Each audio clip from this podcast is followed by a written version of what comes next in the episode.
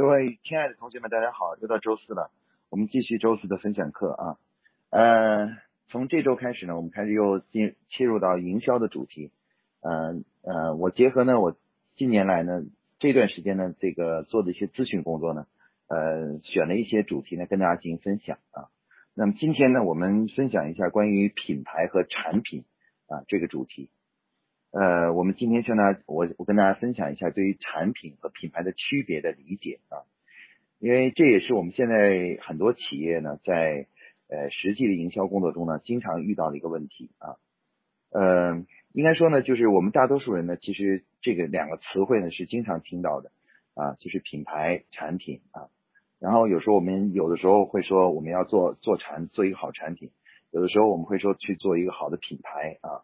那么到底品牌与产品有什么区别呢？哎，今天我们就会向大家介绍一下这个点。嗯，品牌和产品呢，其实是呃两个完全不同的东西啊。那么它到底怎么不一样呢？啊，先让我们先举个例子啊，比如说啊，我们要买一辆车啊，买一辆车。那我们买一辆车的时候呢，你会发现呢，呃，我们在买车的时候呢。呃，本来呢，按照我们买车是有目的的，是比如说为了代步啊，或者是呃，或者是远行啊，或者是越野啊，总之我们有一个买车的这样一个基本的目的啊，目的。那按道理来说，我们应该根据这个目的来去看啊，这个车应该具有什么功能啊，比如说轮胎啊、大小啊什么之类的。然后这个功能都具备的情况下呢，我们应该选一台相对价格比较便宜的啊，比较比较便宜的车来这个什么，来这个去去买。但实际上呢，当我们在实际购买的时候，大家会发现呢，就是我们首先一般来讲不是在谈车的功能啊，我们一般说问说你要买辆车，我们说你要买辆什么车，一般很少人会说我要买一辆啊越野的啊什么这个不是这样的，而我我们一般会很多人都说我会买一个什么品牌的车啊，那有的时候我们会发现其实呃我们比如说花了一个几十万，嗯呃买了一辆奔驰。那其实坦率的说，奔驰的这个车的这个功能呢，如果对比起一个比如说三十万的别克来说呢，可能三十万的别克的功能会更强大啊，排量也更大，甚至比奔驰的这个功能呢会更多、更完善啊，更完善。但是我们仍然，当我们有钱的时候，我们仍然想去买奔驰啊？为什么呢？啊，从这个为什么上来讲，我们就可以看到品牌与产品的差别啊。我们会发现呢，呃，其实我们在购买一个商品的时候呢。我们不简简单单的是想去通过购买一个商品去实现一个功能啊，实现一个功能啊。一旦我们经济上得到富足以后呢，我们在买买每一个产品的时候呢，我们经常除了要呃买到一个产品能帮助我们解决指定的问题以外，同时我们还希望好像还希望得到一些别的东西啊。比如说我们买一辆奔驰的车，其实我们呃得到的是什么呢？我们不仅仅得到的是是一个代步工具，我们还还同时得到了一种。喜悦，一种感受，一种快乐啊！我们觉得，哎呀，如果我我现在开上奔驰了啊，然后你你会觉得，呃，在在你驾驶的过程中，除了你驾驶，哎，感觉到，哎呀，这个车真的好开啊，这种感觉以外，其实最大的快乐，你买一辆奔驰最大的快乐是，你觉得你买了一辆奔驰啊，你的你买了一个辆品牌是奔驰的汽车啊。如果评估一下，到底我们。呃，哪个会让给我们带来最好的感美好的感觉呢？就是驾驶这辆汽车的那个感觉更更好，还是说我们想起自己买的车是奔驰，这个感觉会更好呢？你会发现，其实呃那个奔驰这两个字给你带来的那种感觉会更好啊。你想起自己开的车是奔驰的时候，你就有一种开心和喜悦的那种感觉啊。我们可以看到呢，这就是我们说的品牌与产品的差别啊。其实一个产品呢，一般是我们指的是什么呢？是一个。呃，具体的能够解决某种问题的啊，解决某种问题的这么一个呃物品啊，或者是一一或者是一些服务啊。我们说产品要么就是物品，要么就是服务。它呢是有具体的功能的，有规格的啊，它是有这个指指标的啊，它能解决一个具体的问题啊，具体的问题。但是呢，品牌呢很奇怪，它其实是没有指标的啊。像奔驰的话，我们提到买一辆奔驰，我们不会。直接去说这辆这个我买的奔驰是什么样什么样的排量什么之类的，往往不会谈这些东西啊，我们就觉得哎，我这开的辆是辆奔驰啊，就就感觉很好。那所以说呢，实际上呢，我们说产品呢是什么呢？是是满足了消费者功能层面的需求啊，就是一个东西具体能干什么的需求。那么品牌是干什么的呢？哎，如果你仔细观察刚才我们举的例子的话，你就会发现，其实品牌呢，主要是为了满足我们的精神层面的需求。我们在现在，当我们的生活比较富足以后呢，在我们购买各种产品的时候呢，我们就会发现呢，我们不仅要啊解决问题啊啊，比如你买一件衣服，你不仅是要呃暖和啊遮遮身蔽体，你还希望它是一个好的牌子啊。为什么你希望它是个好牌子呢？因为你穿上一个耐克的一个衣服，你会感到一种很喜悦的感觉啊。所以说，实际上我们可以看到呢，其实呃品牌和产品呢，从这个呃本质上来说呢，它最大的区别在哪里？就是产品呢代表了我们销售给客户的这种呃功能和解决问题呃这个层面的价值啊。但是呢，品牌代表了什么呢？代表了一种呃我们能够销售给客户的一种精神层面的价值。啊，精神层面的价值啊，我们可以看到我们在生活中买的很多很多的品牌的商品，比如说一个女孩子买一个 LV 的包，其实这个包包如果在市场上去看，呃，花几万块钱买的一个包包，我们在市场上买找到功能跟它一样的、材质差不多的呃包包的话，大概只能可能卖到两三百块钱就可以买到啊。那为什么我们仍然愿意去花几万块钱去买一个 LV 的包呢？因为虽然功能层面啊，两百块钱的一个普通的没有牌子的包和 LV 的包，其实从功能层面是基本差不多的啊，差异化不大。但是在卖给我们的精神层面的感受呢，却是完全不同啊。当我们知道这是一个 LV 的包包的时候，你会心里感到非常的喜悦。当你的男朋友、你的老公送给你一个 LV 的包的时候，你会感到非常的开心和喜悦。相反呢，如果说呃，他只是送给你一个一个包包，是两百块钱的包包，不是没有任何牌子一个包包的时候，你会你你会感觉到没有任何喜悦的感觉。那我们可以看到，这就是品牌和产品的本质的区别啊。所以我们对品牌的定义是什么呢？我们把它定义为叫做我们作为企业啊传销售给客户的，或者叫传递给客户的一种精神价值的载体啊啊，也就是我们这个品牌呢是承载着一种。让客户感到快乐、开心的一种精神上的感觉啊！其实我们人类呢，其实我们说呢，呃，我们就是一个感性与理性复合性的一个动物啊。比如说一个人说同样一句话，那如果是对你呃口气语气很好啊，他说的时候呢，哎，你就觉得心里很开心，你就愿意多听啊，愿意听，甚至他提的意见你也愿意接受。如果他讲的很生硬，很很这个。很不讲情面的话，那么即使他说的对的，你也不愿意去听。这就说明我们人类其实不不是简简单单的一个理性的动物，其实它是一个感性和理性的结合体啊。那么品牌与产品呢，其实就是呃，它就是一个感性和理性的一个呃结合。那品牌呢，代表了它满足了我们在感性层面的需求，而产品呢，就满足了我们在理性层面的需求啊。那么我们说一个产品好坏，我们是可以比较的啊，比较这个这个产品和那个产品到底呃它的指标、它的性能啊哪一个强哪一个弱，产品是可以比较的。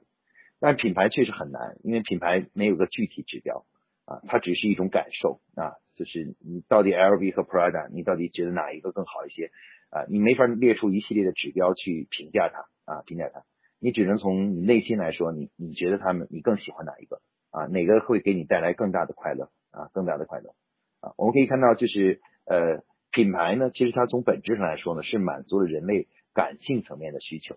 而产品呢，满足的更多是理性层面的需求啊，就是客观的啊，呃，也就是说，品牌偏重于主观，而产品呢，偏重于客观啊。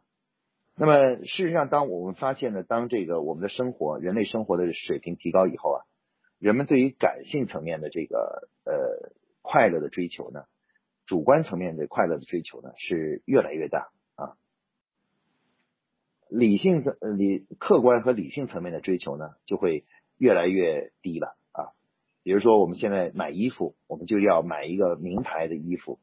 那其实呢，这个从衣服的角度来说，呃，衣服那个嗯满衣服的功能层面的东西已经被我们忽视了，我们觉得那个并不重要。啊，可能更多的是什么呢？更多的是感性层面的啊，觉得这个牌子呀，啊，这个设计啊，呃，是不是著名设计师设计的等等等，这些变得很重要。其实话又说回来了，一个衣服它无非就是那些功能，要么是遮遮身蔽体，要么就是保暖啊，这个等等，就是这样一个功能。它的功能其实就是这样的。无论这个衣服本身是好看的还是难看的，其实呃，从它的功能层面是没有区别的啊，功能层面区别不大。但是从它的这个心理层面啊，或主观感受来说，就差别很大啊。所以品牌呢，其实就是就是这种主观的价值的这种体现。刚才我说过，随着人民生活水平的提高啊，现在中国呢已经进入到小康了啊，人民生活水平普遍提高了。在这种情况下，你就会发现品牌的意识啊越来越强。人们在花钱的时候啊，消费的时候，啊，其实花出去的钱越来越多是花在了呃品牌层面啊。像我们以前小时候穷的时候呢，我们买一个鞋，只要买是一双白球鞋，其实不在乎是它哪哪是哪一个品牌的。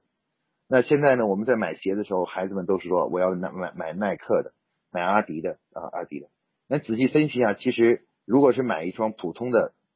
鞋的话，可能其实只要一百多块钱、两百块钱就可以了。但如果要是买一个阿迪的或耐克的，甚至有时候会买那些什么签名款的等等的，或者联名款的那种，可能要花几千块钱，甚至上万块钱都有可能啊，千块钱。那我们就会发现，我们花这么多钱里面，绝大多数都是为了品牌进进行消费，为在消费品牌，而不是再去为那个产品买单啊，产品买单。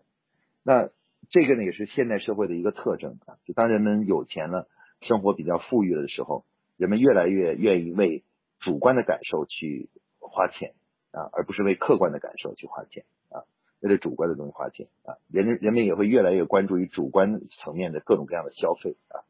所以说我们在消费的行为学就总结出一句话很有意思，就是说呃这个人们啊从本质上来说呢，呃都现代人啊当富裕起来以后呢，人们的消费的已经转成了为叫做为快乐而消费的原理啊。就是所有的消费者，其实从本质上来说，都是为了快乐在进行买单啊。那哪一个商品能够给客户带来更多的喜悦和快乐，消费者就更倾向于去买哪一个商品啊。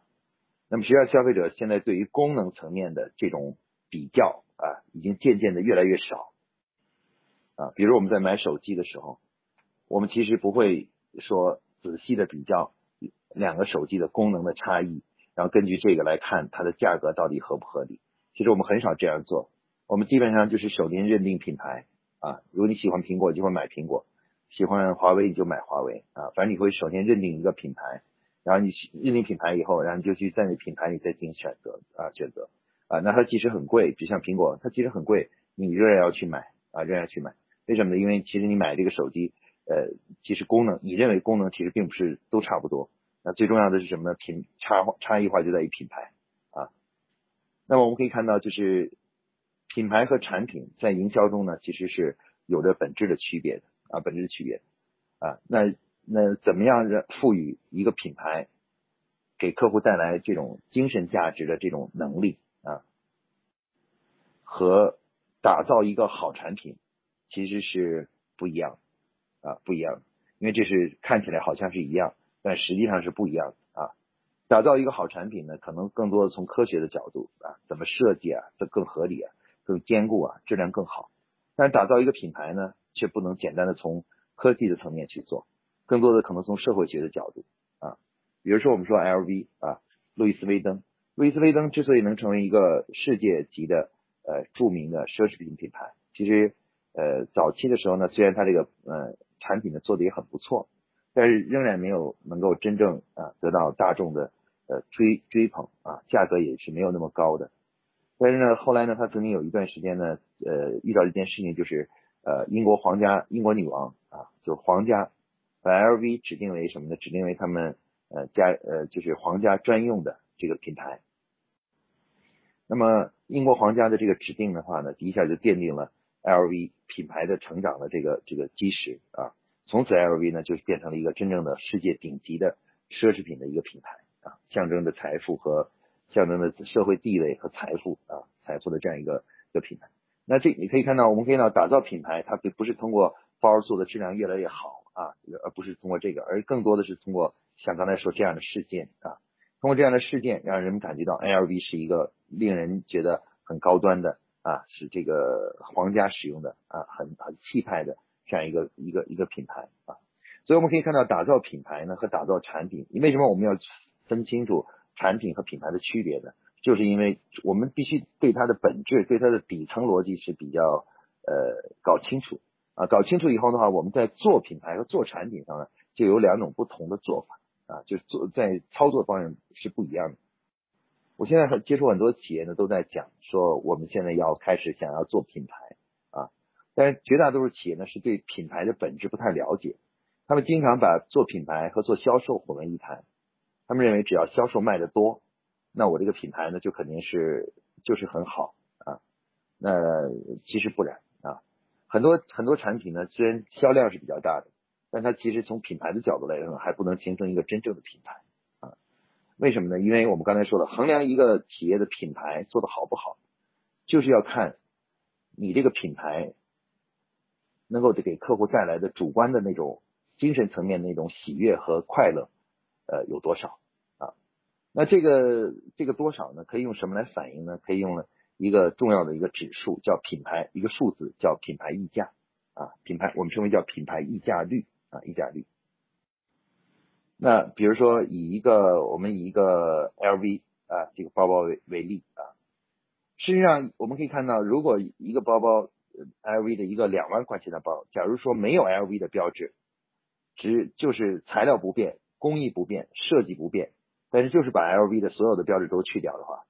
啊，也就是我们经常说的那种仿的啊，就是或者是模呃仿冒的这种，那这种的话呢，如果我们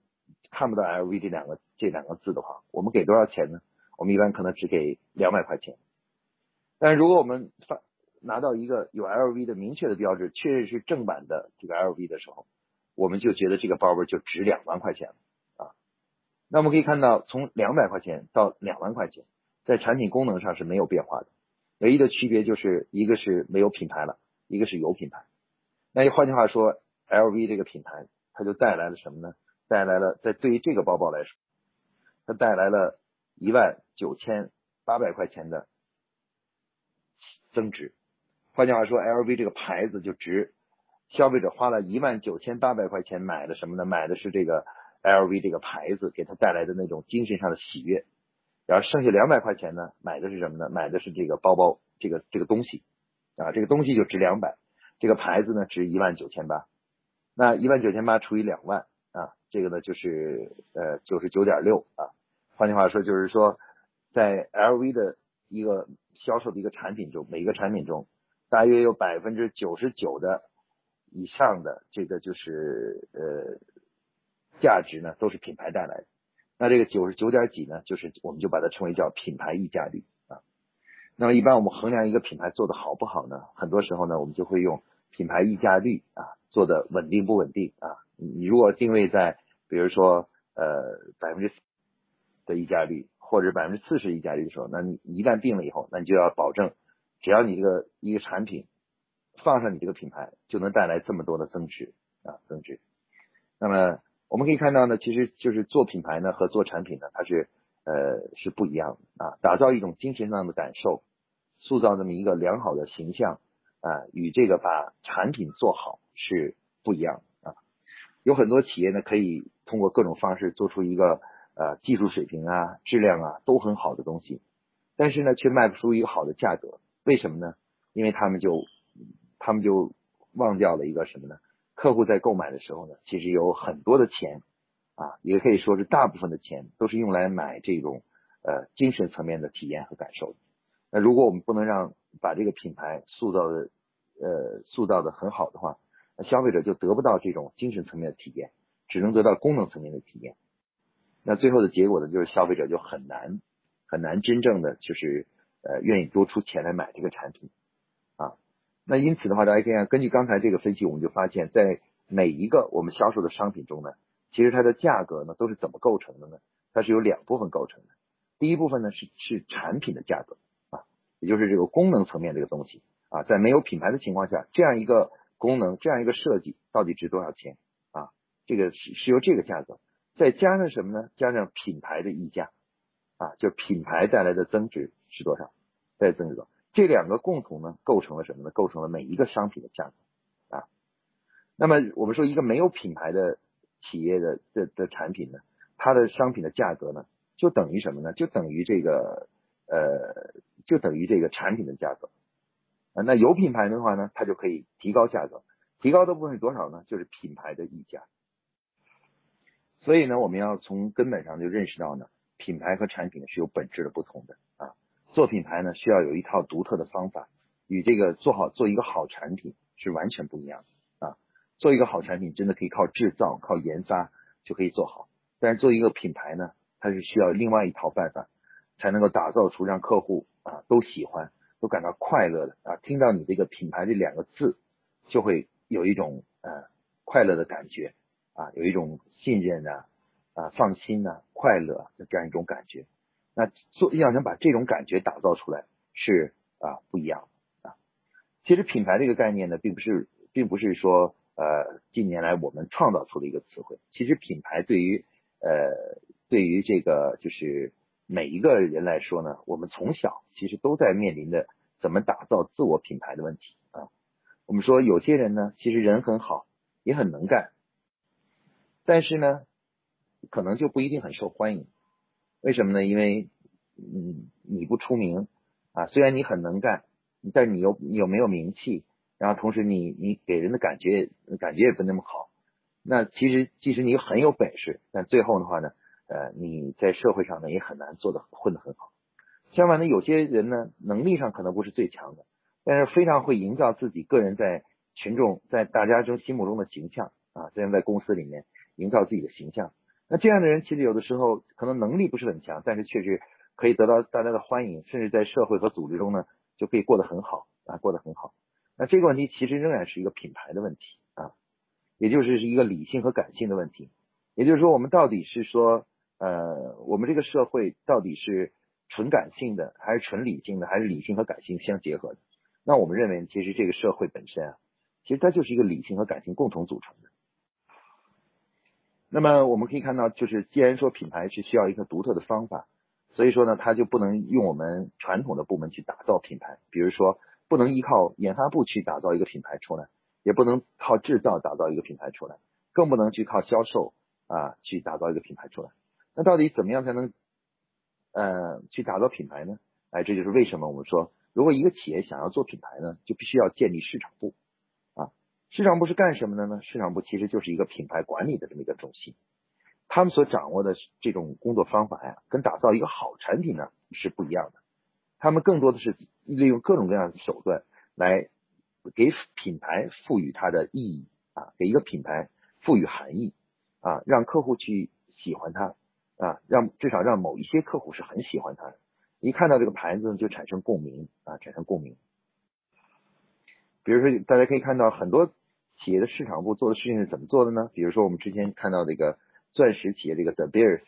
做这个广告，叫做“钻石恒久远，一颗永流传”啊。那这句话呢，其实嗯，它既不是研发也想不出来，生产也想不出来，销售人也想不出来，就是知识 marketing 人也想出来的啊。说句话，这句话的意义是什么呢？这句话说了以后呢，你会发现客户就因这句话而喜欢你这个牌子了，因为你讲出一个大家心里头的一种。心里的话，对爱情啊，对对人生的这样一种呃期许啊，期许他的这种长久啊，长久的爱啊，这种这种期许，这句话隐隐含了这个意思。那这句话说出来以后的话，就让人让这个品牌身价大增啊，身价大增。那这就是 marketing 的做法啊，marketing 是要为品牌赋予意义的啊，赋予含义的。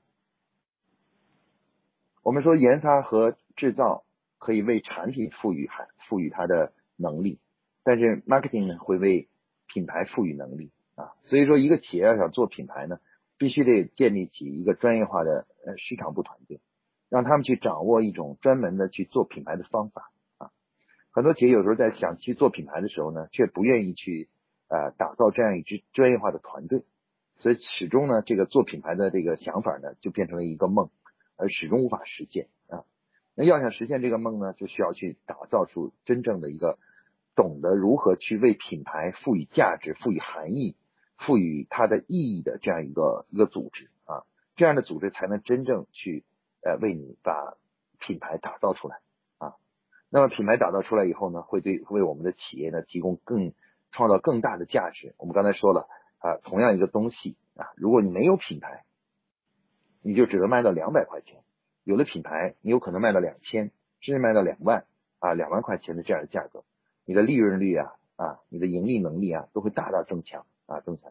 那一一般有品牌的企业呢，就会比较稳健啊，就非常稳，非常的发展就非常稳定，因为有足够的利润来支撑啊，做各种各样的东西。另外，抗风险能力呢也非常强啊。你看这个疫情发生以后，那那个品牌有真正的品牌的企业呢，一点都不受影响啊。像什么茅台啊什么之类的啊，虽然我们说禁止了聚餐什么之类，但茅台的股价还在拼命的增长啊增长，这就很奇怪啊。大家消费量已经减少了，为什么茅台的？股价还在增长呢，啊，对吧？我们可以看到，就是包括苹果也是一样，就是无论你这个全球疫情怎么变化，啊，苹果的市值还在不断增长。为什么会这样呢？其实主要原因就是啊，品牌的价值啊，它是不可以帮助我们呃抵抗风险、增加利润，可以带来很多很多好处的啊。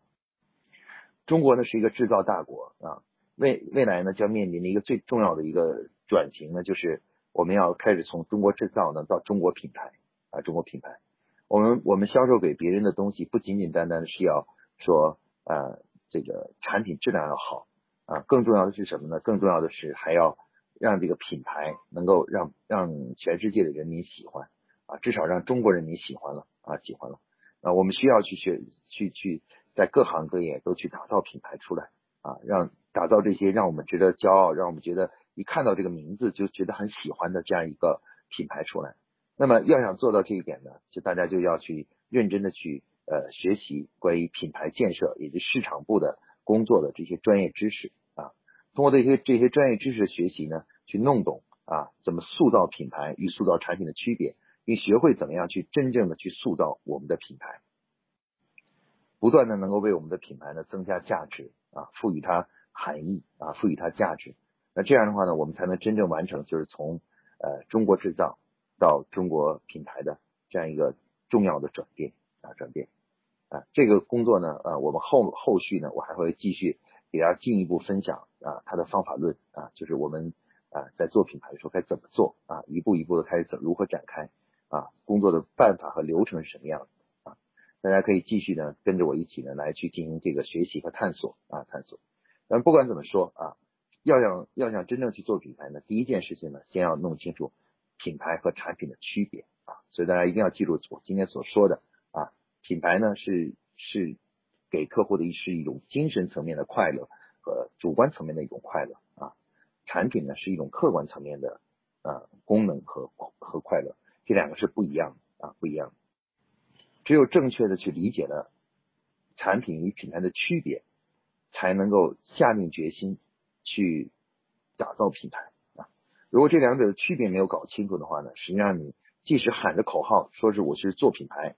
但实际上从骨子上来看呢，你还是在做产品，或者呢在做销售啊，在做销售啊。那么这样的话呢，其实你无论怎么努力呢，也很难将这个品牌呢真正打造起来啊，打造起来。好，今天呢，好，今天呢这个关于这个品牌与产品的概念上的区别呢，就给大家介绍到这里啊，谢谢大家的聆听啊。